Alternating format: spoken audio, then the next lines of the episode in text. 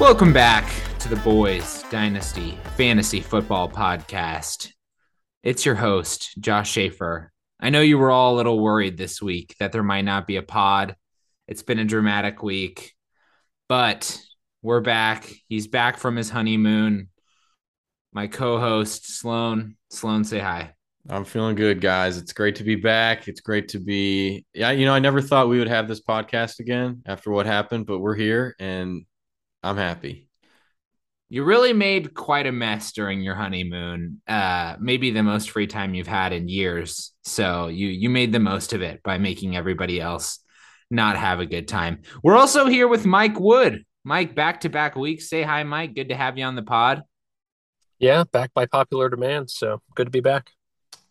I know we said we would start with the we would have the losing teams at the end of the season, but I felt like with everything that went on this week with Sloan acting like Sloan, it would be great to have Mike on because I know there's always somebody uh, like Mike who will uh, step up to put Sloan in his place. So this was kind of the perfect uh, guest to have for this week. So thanks for coming on, Mike. And I, and I think it's a good transition into our first topic. Sloan, you were on a heater back to back weeks, just making a mess out of the league uh, and you know your your opinions being made heard. Why don't you give us an overview of why you are the way that you are when it comes to these issues? I like being able to plan and have a strategy and if the rules keep constantly changing without uh, without them formally being changed it makes it difficult to have a plan and have a strategy. And in my opinion that makes it less fun to be in the league. Um, so that's uh, that's that's why I pursue justice and fairness and try to make this league fun for everyone. So Mike is shaking his head right now. Mike, why not? I'll, I'll go, I have some thoughts, but you go. You go first. Uh, the rule that he was breaking had nothing to do with like planning or strategy. It was just him being a stubborn ass. So, uh, yeah. What do you have to say, Josh? I mean, first off, the Sloan that the the Sloan the rule that Sloan was complaining about this week was actually an established rule uh, about where the dues were going and how we were paying dues, and um, you know that just that existed. So I think what happened was this week Sloan realized that the thing he was throwing a fit about was actually like something we had agreed upon, and then uh, he was like, "Oh, I don't want to be wrong two times in a row, so I need to go back and you know I need to get a little bit of of something else on the the fab thing." Which I, you know, I was at a concert texting Sloan for literally an hour about how to figure this out, going back and forth, and I came around on the fab thing because I was like. You know, it's never going to happen again. We found the rule that fixes it, so it's never going to be an issue. If it had continued to be an issue, I wouldn't have undone it. But you know, because it's it's solved, then it's easier just to say like, okay, whatever, it's it's not a problem. But the the money thing was just that one made no sense to me, Sloan. I'd love to learn a little bit more about why that was such a big deal for you on the money thing because I think that was the most confusing point for me. I didn't even understand why you were so mad about it. I never broke any rules at any point. Let's just clear that up. I the fab I'm glad that got resolved with the advanced dues payment for p- trading a future pick. The purpose of that rule is to make sure that people have an interest in the league beyond just the current season. And what we did to fix that is to if you traded a future pick, you have to trade you have to pay your dues for that next season. We have we we the people who have traded their future picks since we voted on that rule have paid up so they do have that skin in the game. Yeah. You traded your future pick and you didn't have to send your money anywhere. So then you don't have any interest in the league. So what is going to hold you back from quitting in the future? Hey, Josh, you then, if you quitted, would, would you then send us your money for those future picks? Josh, question for you. Um, when we were paying our dues collectively for uh, this year of fantasy football, who did you pay? No one. I paid nobody.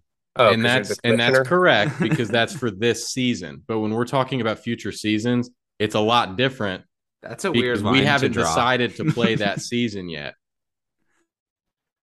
So- So, I have to be worried about Josh, like the most fantasy crazed person ever, quitting. Mike, I started the podcast. I How much more interest do I have in this league? I'm the one who's also- pushing us you- to do everything. You threatened to quit within the last two weeks, like two or three times. Yeah, So because I- this league has been mismanaged. oh man, I mean, I think what I've decided is uh, when I do quit the league randomly next year, is I'm just going to take all of the money that everyone has given me at this point. Uh, so that's my decision because I already have all of it. Yeah. don't forget to take the dues that you paid yourself as well. Yes, I will. Yes. Okay. Th- those I've got them all. So I don't know, Sloan. It just felt kind of like a weird thing to get super. I know I the only part I understood is we were really intense about you paying your dues when you traded your future pick. So I could understand like kind of having a weird vendetta after that. But you know, I think you have proven you're like the only person who has threatened to quit multiple times. So I think it's quite understandable that we view you as like the biggest liability to like be like fuck this i'm done and i don't care about what you guys say about what i should or shouldn't do. That's kind of how you live your life. So it would be in line with uh like you just a little stubborn i would say when it comes to some of these things. What are your thoughts on that? I want to be in a league where we have rules and where we vote on these rules and that we can actually have fun playing by these rules, not these made up decisions that you're doing halfway in the season. the irony is you're the one creating the rule in this scenario What it is rule did not I a create? you're saying I should have to pay my money to someone else for trading a future pick. That's not a rule. It doesn't. Yeah, like, because if you don't but do it, that, but you can acknowledge that it's not a rule, though. It's not like anywhere. in our dues rules. don't say uh, the rule doesn't say we have to pay the dues to the commissioner. Uh, it says you have to pay your dues if you trade Uh-huh. a future pick. Yeah. Yeah, Who should you pay them to? we just put them in a third party account until we actually pay those dues for the season. Mm, okay.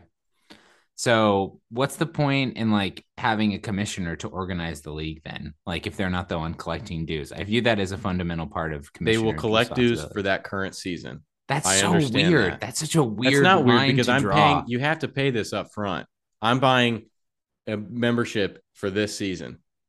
I know I, I might not get that money back because I might not win or I might not place high enough to get money as a, an award. hmm Whereas if I'm paying dues for a future year, I haven't decided to pay that year. I could quit next year and not pay those dues. So then I wouldn't have lost that money. But you traded your pick, so you would lose the money. Right. That's the point. That's why you should have to pay your dues to someone else. Gotcha. Okay. Yeah, I mean, I I I under I think it, we I don't think any of us, and maybe you do, Sloan, and I didn't take it this way, so maybe that this is why it was less bothersome to me. I don't think we're necessarily trying to question the integrity of the individuals in the league. Um, so like obviously I would not just steal all your guys' money. That would be like the shittiest thing I could possibly do, or just like say fuck you, I'm not going to pay and crash and burn my team. Which also, why would I ever? Quit with the team that I have. It's so I was a I was a little salty with the whole Fab situation too. I know that had a lot to play into it. I'm sure it did. Yeah, because as, as soon as you were like, "Oh, I'm kind of wrong when it comes to having to pay his dues," because nobody agreed with you, you were like, "Let me go back and see what I can do when it comes to the Fab." Does does nobody agreeing with you on these issues? Does that have any kind of impact on how you approach the conversations? I think the only people who are making their voices heard in the GroupMe are the people who are on Josh your side, Mike your side. It got bad enough I- where Austin said something. So the fact that he came up and had something to say, I mean, you know, you've stepped a little far if that's happening. Well, and Austin should be very appreciative of my efforts. He got 11 Fab back.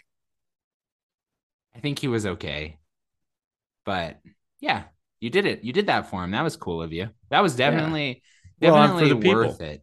Yeah, No, you're for the Sloan. Let's not act Nope. like the people. definitely not true. I we vote on rules, and I am okay with the rules if we vote on them. We have a lot of rules that we play by that I disagree with. we have some bad rules. I would definitely agree with that. The whole way waivers are handled in the league, honestly, is is kind of a mess. I think we need to reassess. I the idea of waivers we had in the offseason was nice, but like there's just a much simpler way to do this than how we're currently doing it. That What's the better way? I mean, I don't think we've encountered a single scenario through seven weeks where somebody needed access to a free agent on Sunday or Monday or before any game, especially when rosters are so deep as they are now. Like, mm-hmm. it's just not really a thing anymore. So, I think kind of getting rid of the f- opening on Sunday and Monday, I think is totally fine. I think we should just lock uh, Sunday, Monday, all players, and then you know bidding starts on Tuesday for you know daily. I think that makes it a lot easier. I think we should have bidding. We should have waivers every day. Sunday would be a bad day. Thursday. Sunday would be a bad day to do bidding. I think. Why? It'd be, be- Sunday night. Yeah, I mean, but just there would have been you would have had to been monitoring the day game so closely if something would have happened. I feel like Sunday should be locked, but that's just my opinion. Okay. I don't think Monday should be locked. I'll say that. That's fair. Yeah. All right. Okay. I think we're covered on Sloan Gate. Any any other thoughts for you, Mike? Uh, you know, Sloan, you do stress me out when this happens. I will admit it does impact my emotional well being. That is uh, the weight you carry football. for being the commissioner. Yeah. Deal with it. It's the weight I carry for not caring about the league and being ready to quit. So this is uh this is part just Sloan being Sloan. Sloan being Sloan. It's it's really the way that you are. And and uh I was showing Louise the text because we were at a concert, like I was saying. So I was like gonna be on my phone the whole time, like, you know, whatever.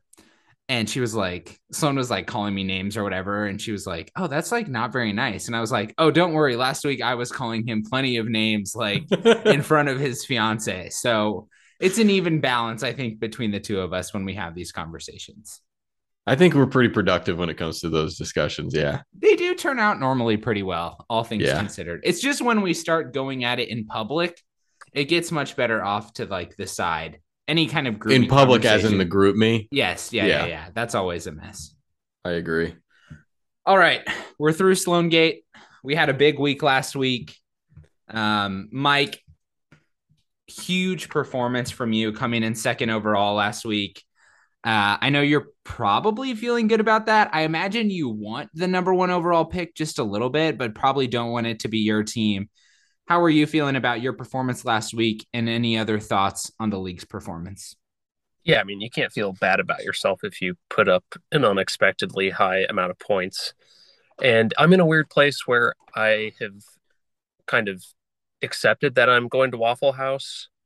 It would also be nice to not go, but I also do want that number one pick. So lots of kind of conflicting emotions.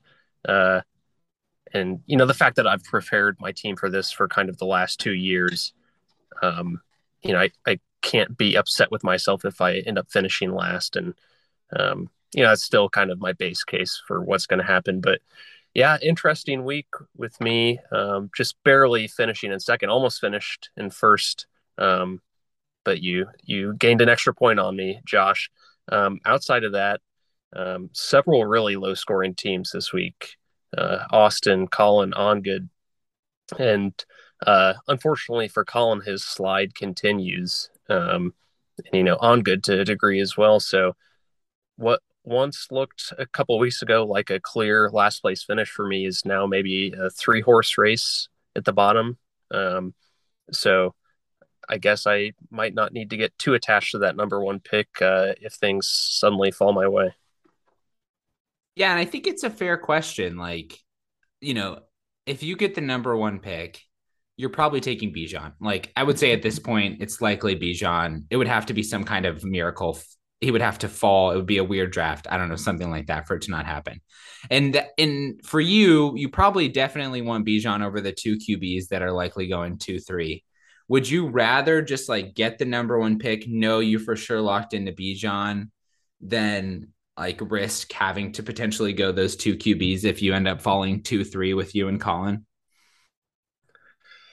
Uh, I mean, of course, I would prefer Bijan, but um, the way I've been looking at it is that if I don't finish last, then I don't get Bijan, and my compensation for not getting him is not paying a credit card bill at Waffle House. So, um, just trying to find the bright side. Uh, the QBs are good, of course, Um, but I'm kind of set at that position, I think. So not really a pressing need. Yeah. Sloan, any thoughts for you on this last week? Uh, well, I mean, just incredible with how Mike's how well Mike's team did. Um, I still think overall kind of low scoring for everyone. Um, it, with out, outside of you two, Josh, Mike, I mean it, and maybe even Dylan, just a lot of low scores. And me going into Sunday night, I mean, I was projected low 90s. Uh, so I was a little nervous with uh, on good and Colin down there as well as I was going through, you know, 80 points, 90 points, and all that. But uh, yeah, it's tough seeing the middle teams kind of flop around there because this is the point, and I think we saw it a little bit this week with the trades. This is the point in the season where those middle teams need to figure out what they're doing for the future, whether they're going to try to commit for this season or if they're going to start unloading their rosters to get some draft picks. And I think uh, was it on good that that sort of seemed to do that this past week with the trade um, and, and really start planning for the future. So I think uh, there's going to be a lot more separation going forward uh, throughout the rest of this season. I totally agree. Oh, go ahead, Mike. I was going to say, and I mean, I think it's safe to say, based on on Good's move, not only will we see trades that indicate somebody's rebuilding, we might see some bottom of the table desperation to avoid Waffle House trades at the same time. And um, to On Good's credit, he kind of achieved both of those at the same time with that trade. But um, I would assume we are going to have more to come from several teams. Yeah, I, I agree. I, I, mean, I think the table, I think there's less parity in the league at this point than there was last year by quite a substantial margin. I think there's a pretty big gap once you get past the third team. Matt and now Tommy's team with the Ja'Marr Chase injury, you know, those two will be duking it out for the last playoff spot. I'm honestly shocked that Matt's team is still in playoff contention. I really do not think that his roster is like that much better than like in Austin or Brian at this point. I mean, Brian obviously now with the injuries, but um, Matt, you know, somehow to continue continues to pull it out. The Johnson, Juwan Johnson start uh was crazy to get 20 points out of him. Like so ballsy, but I loved it at the same time. That was the perfect matchup to start him. Uh, yeah. The stars aligned on that one. It's the perfect player to start too, because you have no expectations. So if they put up like two points, you're like, yeah, whatever. But when they get 20, like that's why I think it's also fun having a bad team because you basically have a roster full of guys that you have zero expectations for. And when they put up a good week, you're like, I am so good at this, you know, like I know exactly what I'm doing. But I don't I don't know. His team is is pretty weird to me. I, I you know honestly saved by the Kenneth Walker, you know, rise. Rashaad Penny injury has been a huge blessing for him in terms of potentially making the playoffs. And for him, like it makes sense. You don't have your pick. Go go try and make the playoffs. Don't I don't think there's any reason to try and mortgage the future. He has decent, you know, his most of his assets are pretty young. So there's not really much for him in terms of not trying to go for it. Can we talk about Kadarius Toney real quick? And I, I'm someone who probably doesn't know much about him. Uh, so if you guys want to explain the impact of the trade, the actual NFL trade, I think that would be good to cover, especially with Mike here with the his loaded Kansas City roster. With my entire Kansas City Chiefs uh, roster on my team. Uh, it just keep it, honestly the poor have gotten poorer this season and the rich have gotten richer i think is the the moral of the story for how this season has played out from like an nfl injury trade perspective that sucks i mean i there's some like twist in your mind you can put on the kadarius toney trade going to kc i think he's good um, obviously it's better for his stock i think it hurts Wan'Dale stock mvs's stock I mean, it hurts Skyy Moore stock. It helps Wan'Dale stock. Uh, so hurts Skyy Moore. You definitely don't want to see that as an owner of him. But Kadarius Toney has yet to prove he can actually stay on the field. Um, and also, it, it's tough to know if the Giants just didn't like him. But as a Skyy Moore owner, Mike, it's hard to spin it in a way that feels good. I love Skyy Moore, but that has to hurt a little bit. I will try my absolute best to spin it, but I do have to admit that it's like at best it's net neutral. There's no way it's a positive. Um, Toney's definitely had injury problems, um, rumored to have not gotten along with two different coaching staffs now in New York. Andy Reid's a pretty straightforward guy from what you hear. Um, so, you know, it's there's some indicators there that Toney might be more of a um, high ceiling, low floor trade by the Chiefs. Um, so I don't really want to cast any doubts on my current players until we see if he can get healthy and then, um, you know, learn the playbook and get along with this coaching staff. But um, the fact that they acquired him in the first place, there's no way that's positive for the other position players uh, that I have. So, um, yeah, one other thought though is that um, Juju and Hardman um, are on their last year of their contract with Kansas City. So, from a Skyy Moore perspective, that might not be the worst thing if we're thinking long term.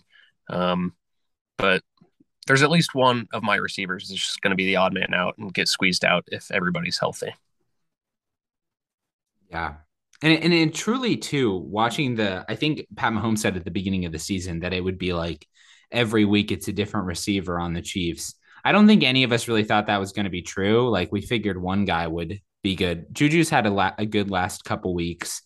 You know, maybe some fluky touchdowns, we would say, if you watch the games, but still good performances. And, you know, everybody gets some fluky scores. But I think it's been weird to see that it actually has been pretty week to week, and that really Kelce is the only reliable receiving player on that team. Yeah, yeah. he was completely accurate. It has been third string tight ends, fifth string wide receivers, they incorporate all three running backs, it is truly everybody on the offense is a potential touchdown scorer. Cool. Well, any other thoughts on this week's results? We had a lot of trades this week, so I think we should spend some time there because uh, we have like four pretty big ones to get through. Actually, all involving me, so kind of convenient that that do happened. We, uh, do we want to mention waivers at all before we get into the trades? chronologically. Mm, yes, we should. So many bids on so many players this week. Yes. Wait, wait, wait, wait, wait. I might be looking at the wrong week. Uh, the big one was Sam Ehlinger. I think every single person put in a bid on him. I think there were two that didn't. And um, Ehlinger, um, is that a uh, soft G or a hard G? Ehlinger? Is it? I don't know. Is it? I don't actually know how to pronounce his name. I think it's Ellinger. I think it is. Yeah, that's what I've heard the most of lately. Yeah, it, I honestly can't believe uh not going all in on this makes absolutely no sense to me. I don't understand. Did you text Tommy Sloan to like see how much he was going to bid because it feels weird that you only outbid Brian. So I will I'll go through my thought process real quick. I looked at the fab amounts for the whole league and I saw that I had the second highest and that Tommy was the only one who had the highest. And I texted him maybe a day or two before waivers processed, and I asked him if he was going to bid on him. Tommy gave me like some vague answer, so I'm like, yeah, I, of course he's going to bid on him. And then he brought up Week 14 about Tommy having all of his quarterbacks on bye. But did we determine that the Colts have Week 14 bye? They do as so well. Yeah, help. Okay, so we had miscommunication about that. Um, but I thought to myself, okay, if Tommy bids if Tommy bids, he's either going to bid lower than several other league owners because he doesn't understand how much Ehlinger is worth right now in terms of fab, or he's going to bid his entire fab budget or a dollar more than what I have, most likely. So I told myself if I bid everything that I have and Tommy goes super low, then I'm wasting the amount, the excess, the difference between the amount that Brian has in the amount that I actually bid, since I would have only needed to bid a dollar above Brian. So I said, I'll, I'll risk it. There's no way Tommy's going to bid like 700 for like, he's either going to do all of it or a lower number. So that's why I only bid a buck bef- above what Brian had, just so I could save that extra fab in case I did win and Tommy bid a little lower. But I was honestly surprised as many people bid as they did, just because I figured most of the people would realize that the guys with more fab would would actually spend that fab that they had. But we were I was partly wrong with Tommy, but anyway. Yeah, I kind of see I kind of have two points that kind of defend Tommy's position, but then two points that uh you know kind of criticize him for not going all in. You know, thinking of why it might have made sense to not um, do what you can to acquire Ehlinger. The week 14 thing, Tommy, if he's truly focused on just this season with this waiver move, he would not be helping his cause with week 14 being a bye week for his QBs. So he's not improving that fact by bidding on him. And then the other point just being that the Colts have had multiple multiple opportunities now to start Sam Ehlinger at some point. Um, and if they did, that would probably reflect their belief in him. But the fact that they've waited till this point kind of casts doubt on whether they really believe in him. On the other hand, though, you should always be trying to acquire a QB who is going to get an extended run for a team, even if he's even if he's young or unproven. Um, you know, quarterbacks are gold in this league, and this is the easiest way to acquire one that even has a one percent chance of of hitting. Um, and so it, I have conflicting views. I I'm a little more neutral on it than you guys are, I think. But yeah, I I I just don't.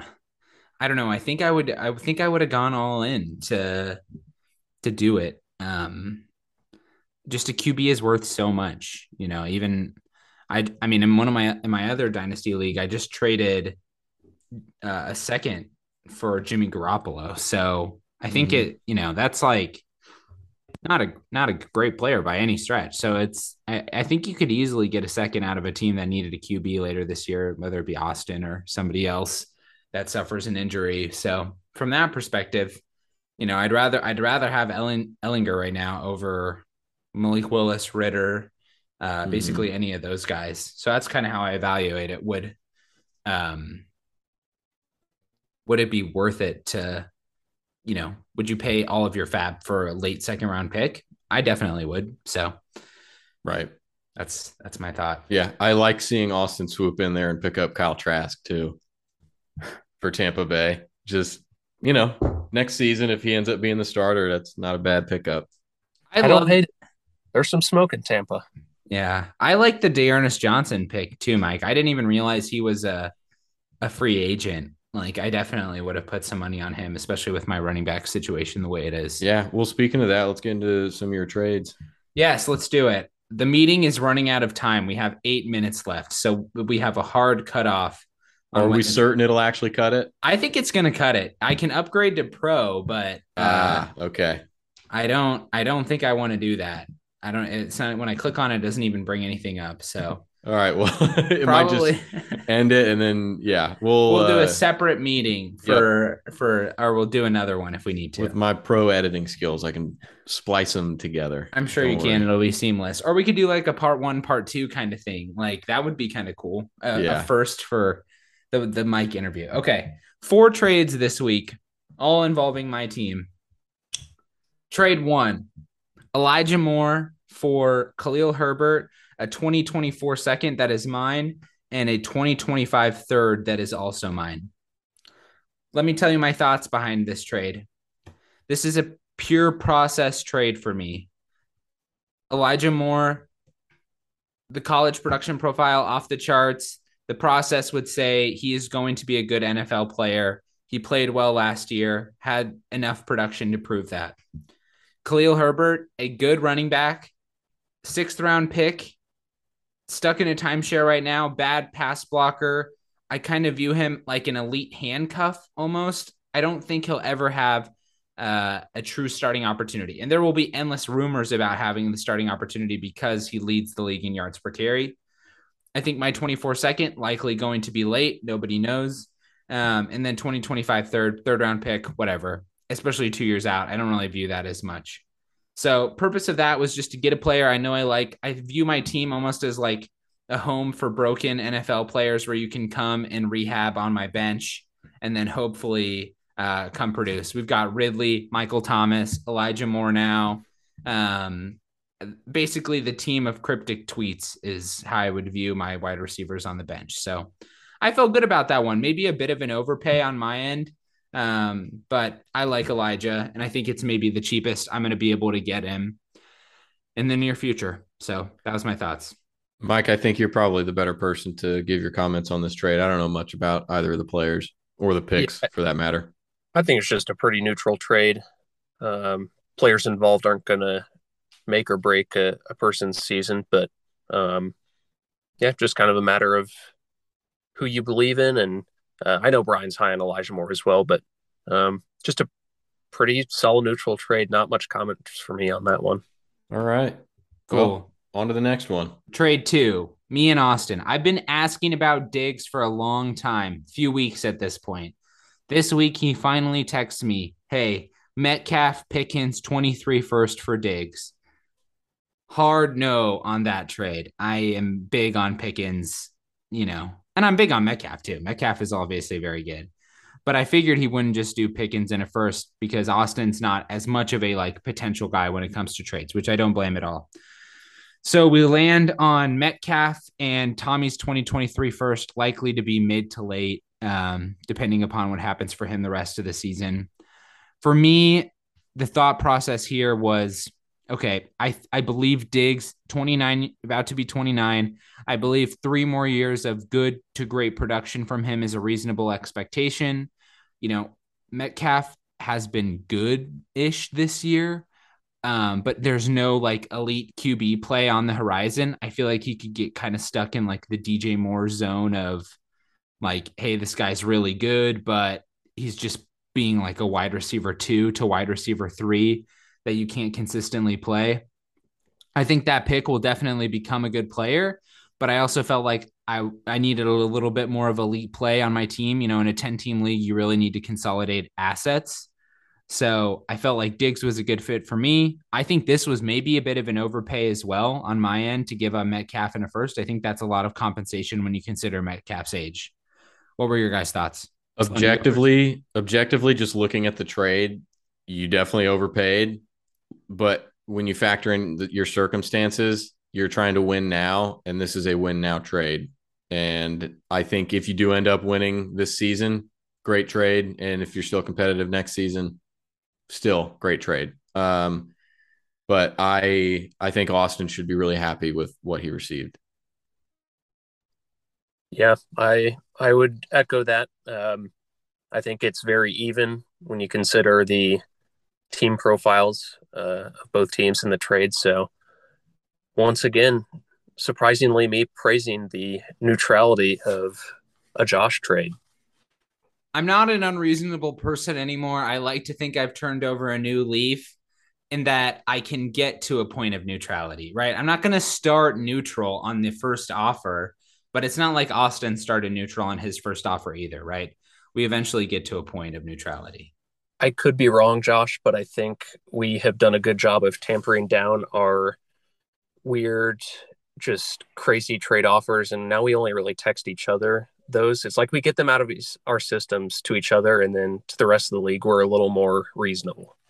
I agree with that. And I think for me, it's because I know basically nobody else will respond to stupidity except for you. So, you know, and it's just for fun at this point. I think we both know it's just like just a shit talk. So, it works out. yep. All right. Two minutes left, two trades left. Next one was actually a huge one. Jalen Hurts, Michael Thomas for Dak Mills, my 2023 first, eh, and 2024 third, and a 2025 fourth, and D'Onta Foreman. All right, Jalen 15 seconds. Go, Josh. QB upgrade. I think Jalen Hurts rest of the season locked in top three quarterback in fantasy purposes. Dak's been spotty uh, on that offense coming off an injury. Um, and then I just can't quit Michael Thomas. I love the upside. He still has not practiced in five weeks, but uh, if he comes back, I think he's an elite asset to have. I mean, he proved that in the first three weeks of this year. So I like a little bit of the upside. I realized after the trade it hurt my running back depth, but I still think it was a uh, it was a good trade for my end. I, I should have kept Foreman was the piece, but I know Ongud wanted him. So I, I think yeah. Dak plus a first for Jalen Hurts is a generous offer. So get him getting Mills as well, I think is icing on the cake. Yep. Another win now trade for you. Uh, you have two top six quarterbacks. That's really valuable to have, especially this season. Yep.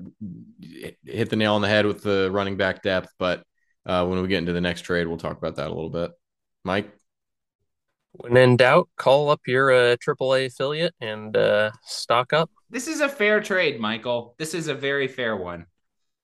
I, I said I liked Ongud's reasoning to an extent, um, what he accomplished with this trade, but I still think he's just buying two one year rentals with Mills and Foreman. Um, I, I just think he could have gotten better assets in some form or fashion. Fair enough.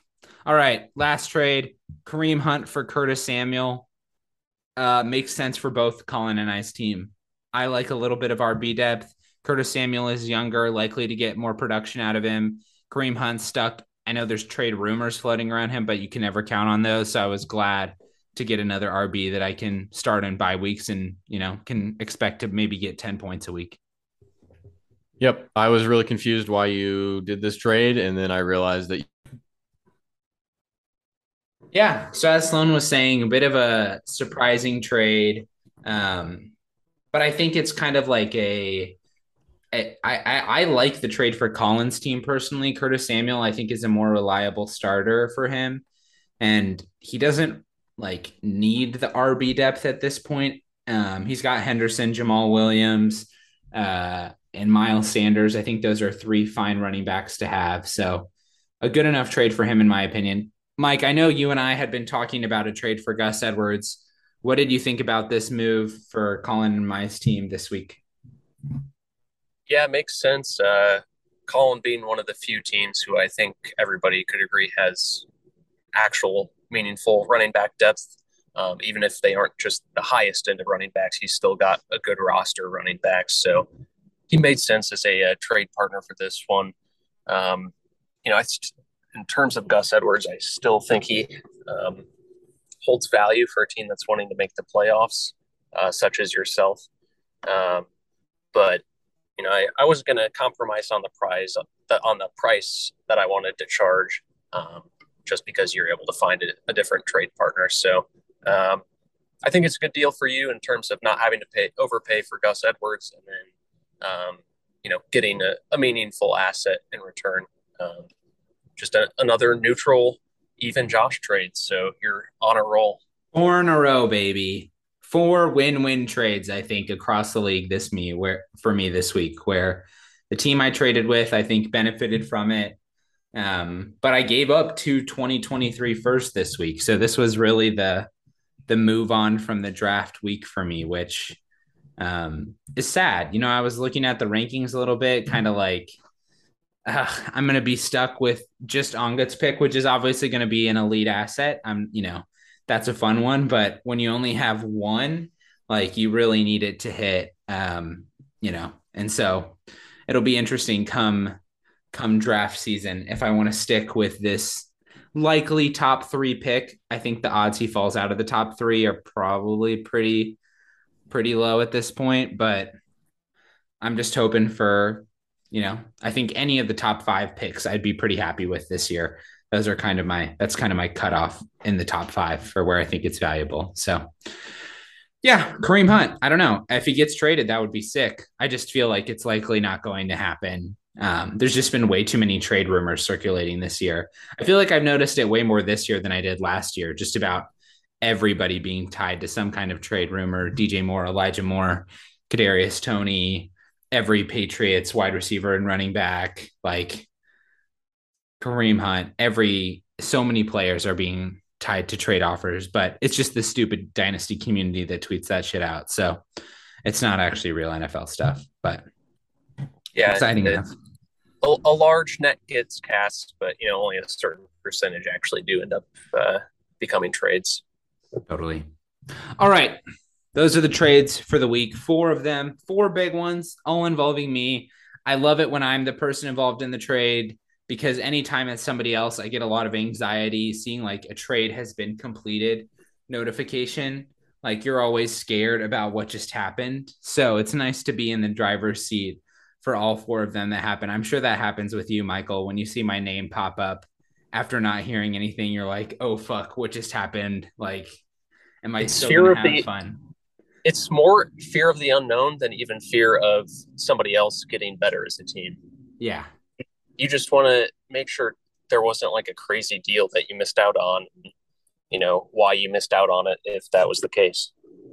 Yeah because i don't think our league is really like a shop a player kind of league. Like there's a couple of people who will always text when you're wanting to trade a player but for the most part you have to be super intentional about pursuing someone and then you know like it's for some teams it's weeks of hassling and and they're not going to be like, oh, what's another better deal I can get somewhere else? Just because I think it, it just takes a lot of time in our league to align on a, a certain player's value, especially when you're trying to trade for like a good asset or, or even a bad asset. I feel like they're hard to align on value for. So yeah, not not nothing you had to really be scared of this week, Mike. I'm Glad to see it. I it's good for my heart health. Cool. All right. Well, on to the reason you're on the podcast today. You know, we've talked about your team a little bit. Obviously, you're tied for last place right now with On Good. I don't think you would have even thought that you would have been tied with On Good at this point in the season. I, you know, I don't think he would have been your guess. I don't think you would have guessed Colin would have been in the bottom three at the start of the year. It's been a bit of a roller coaster, you know, and basically all upside for you this year. I think maybe the worst thing is that now you kind of have your hopes up that you might not be going to Waffle House. I know you're trying to like accept it and live in it, but I think when it still stays a little tight at the bottom, you're like, oh, maybe I can swing this and not have to go, which I think may honestly be a worse thing when it comes to mental preparation. How are you feeling about your team right now? So as good of as as good of a performance as I got out of my team this past week, you just look at the names and I have a few kind of heavier bye weeks coming up. It will get back to being a very poor team very quickly. So in that sense, I, I think this this moment in time makes it look like I might be a little more competitive than I actually am. Um, but I'd say two to three weeks from now, we'll be looking at myself with another, you know, five six point gap between myself and the, the second to last team. So, um, you know, as designed though. So uh, that's no shocker, but um, I, I do think this little rally of mine is short lived. I would tend to agree with you. I mean, this week you're out, based all of your Chiefs players. No, no Gerald Everett and Njoku getting hurt actually is a pretty significant blow. He's been quite a productive tight end this year. Um, you know, Rashaad Penny and Trey Lance on IR. You have had horrible horrible injury luck. I also feel I want to use this opportunity to shout out Brian for without a doubt having the most unlucky team this year. It has been disgusting. Every almost everything that has happened in the NFL has had a negative impact on Brian's team in one way, shape, or form. But Mike, you also haven't avo- avoided that, which is kind of why I kind of mentioned at the beginning of the podcast the poor getting poorer. I know you have nine draft picks, but I don't think you would have foreseen all these injuries coming through. And, you know, I think your rookie picks kind of have been okay. Probably not, you know, it's a little too early to tell. We're only seven weeks in, so you don't want to get ahead of yourself. But I think two weeks in, you were like, oh, Wilson automatic hit. Like, this looks insane. Now he's kind of cooled off a little bit with Zach Wilson back at the helm. How are you feeling about how your draft went seven weeks into the season? Uh, I actually do feel pretty good, um, and I do want to say I go in, go into these uh, not only our last rookie draft, but the ones I'm accumulating picks for in the future. I force it into my brain that not every single one is going to hit. Something like a 50 to 60 percent hit rate is really good, um, and is what, what I should really be targeting given how many picks I have. But I mean, I think you're probably you might be able to make the claim that Skyy Moore is probably my worst draft pick so far. Not in, not only in terms of value but just actual performance compared to all of my other uh, uh, players that I drafted. But I'm really happy with my later rounds.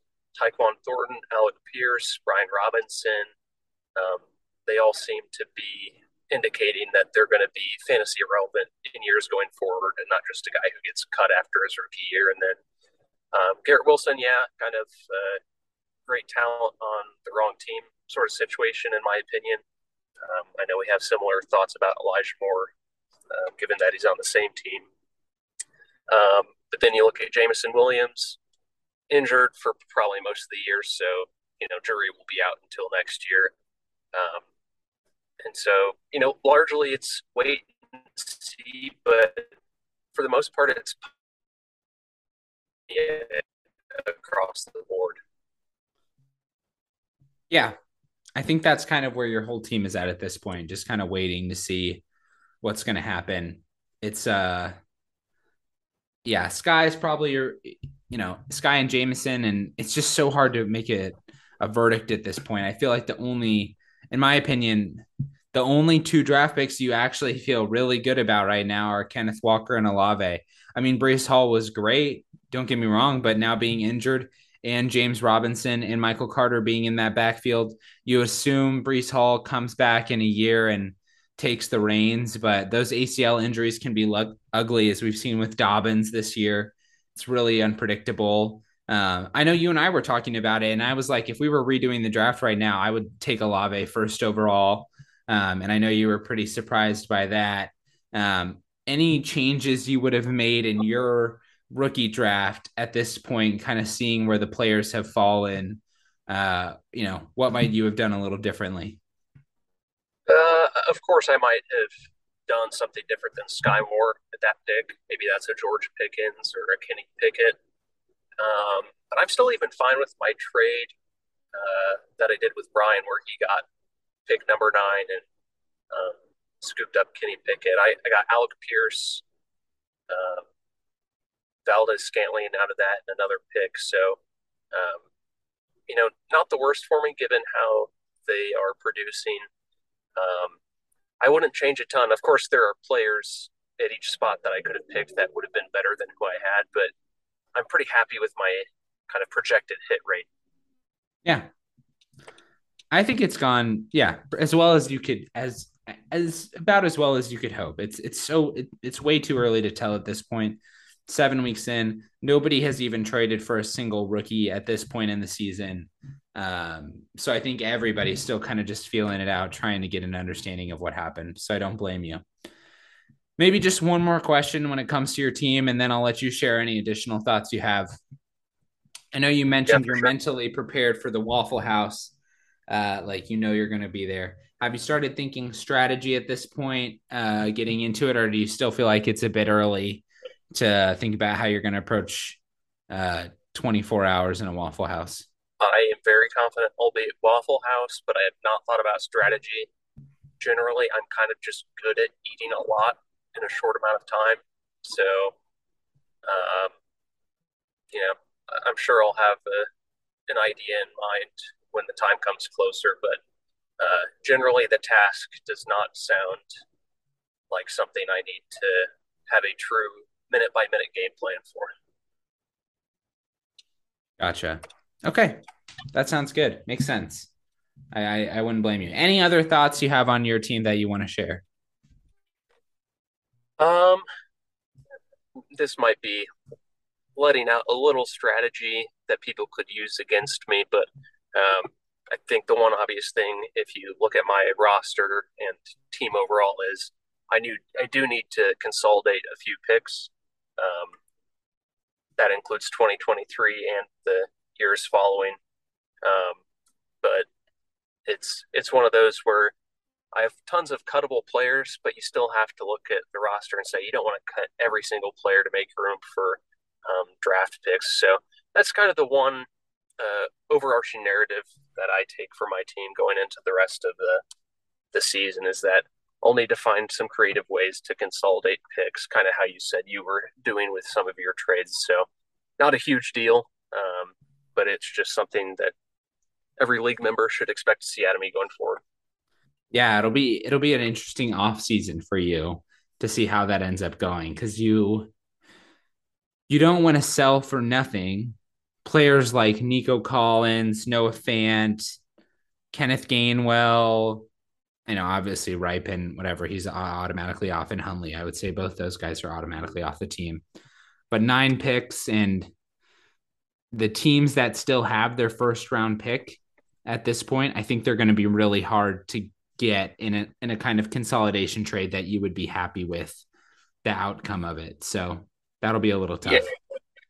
Yeah, I mean there are a half dozen players on my team who are cuttable, so I don't mind being a little ruthless with my cutting this time around, just because I'll keep it real with people that um, a good amount of my players are cuttable. But um, yeah, I'll just have to get creative once or twice and just find the right situation.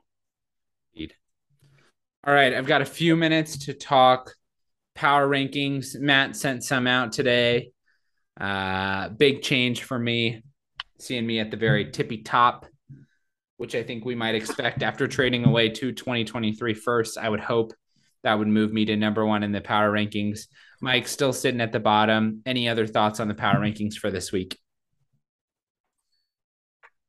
Not a ton. I thought uh, Matt probably lined them up in order correctly. Um, in my opinion, still just you and Dylan at the top of truly the true contenders. Then you have two to four teams as true playoff contenders underneath you guys. Um, and then, you know, the bottom of the, the table has kind of clearly identified itself at this point. So um, at this point, I, I think it's about people less preparing their team to make a big surge up the power rankings or up the table. Now it's preparing their team to make a playoff run, uh, should they be one of those that does make it.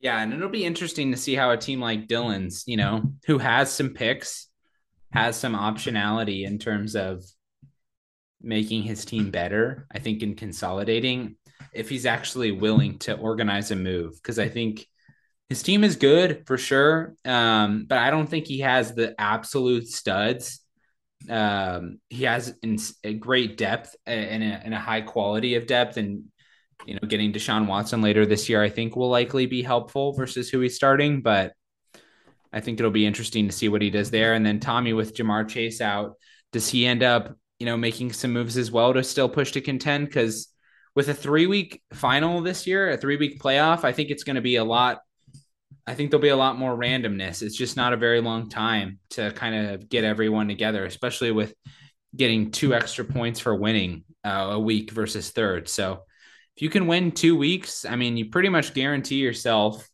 uh, the championship. So it'll be a pretty big deal once we get there.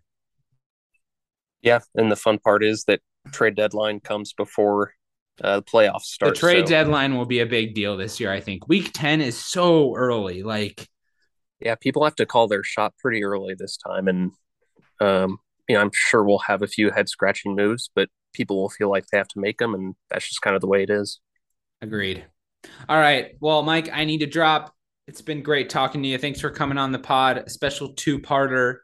Um, but we look forward to this week. Thank you for all your involvement in putting the table together every week. Hopefully, you'll be on again soon. Absolutely. Thanks for having me. All right. Bye.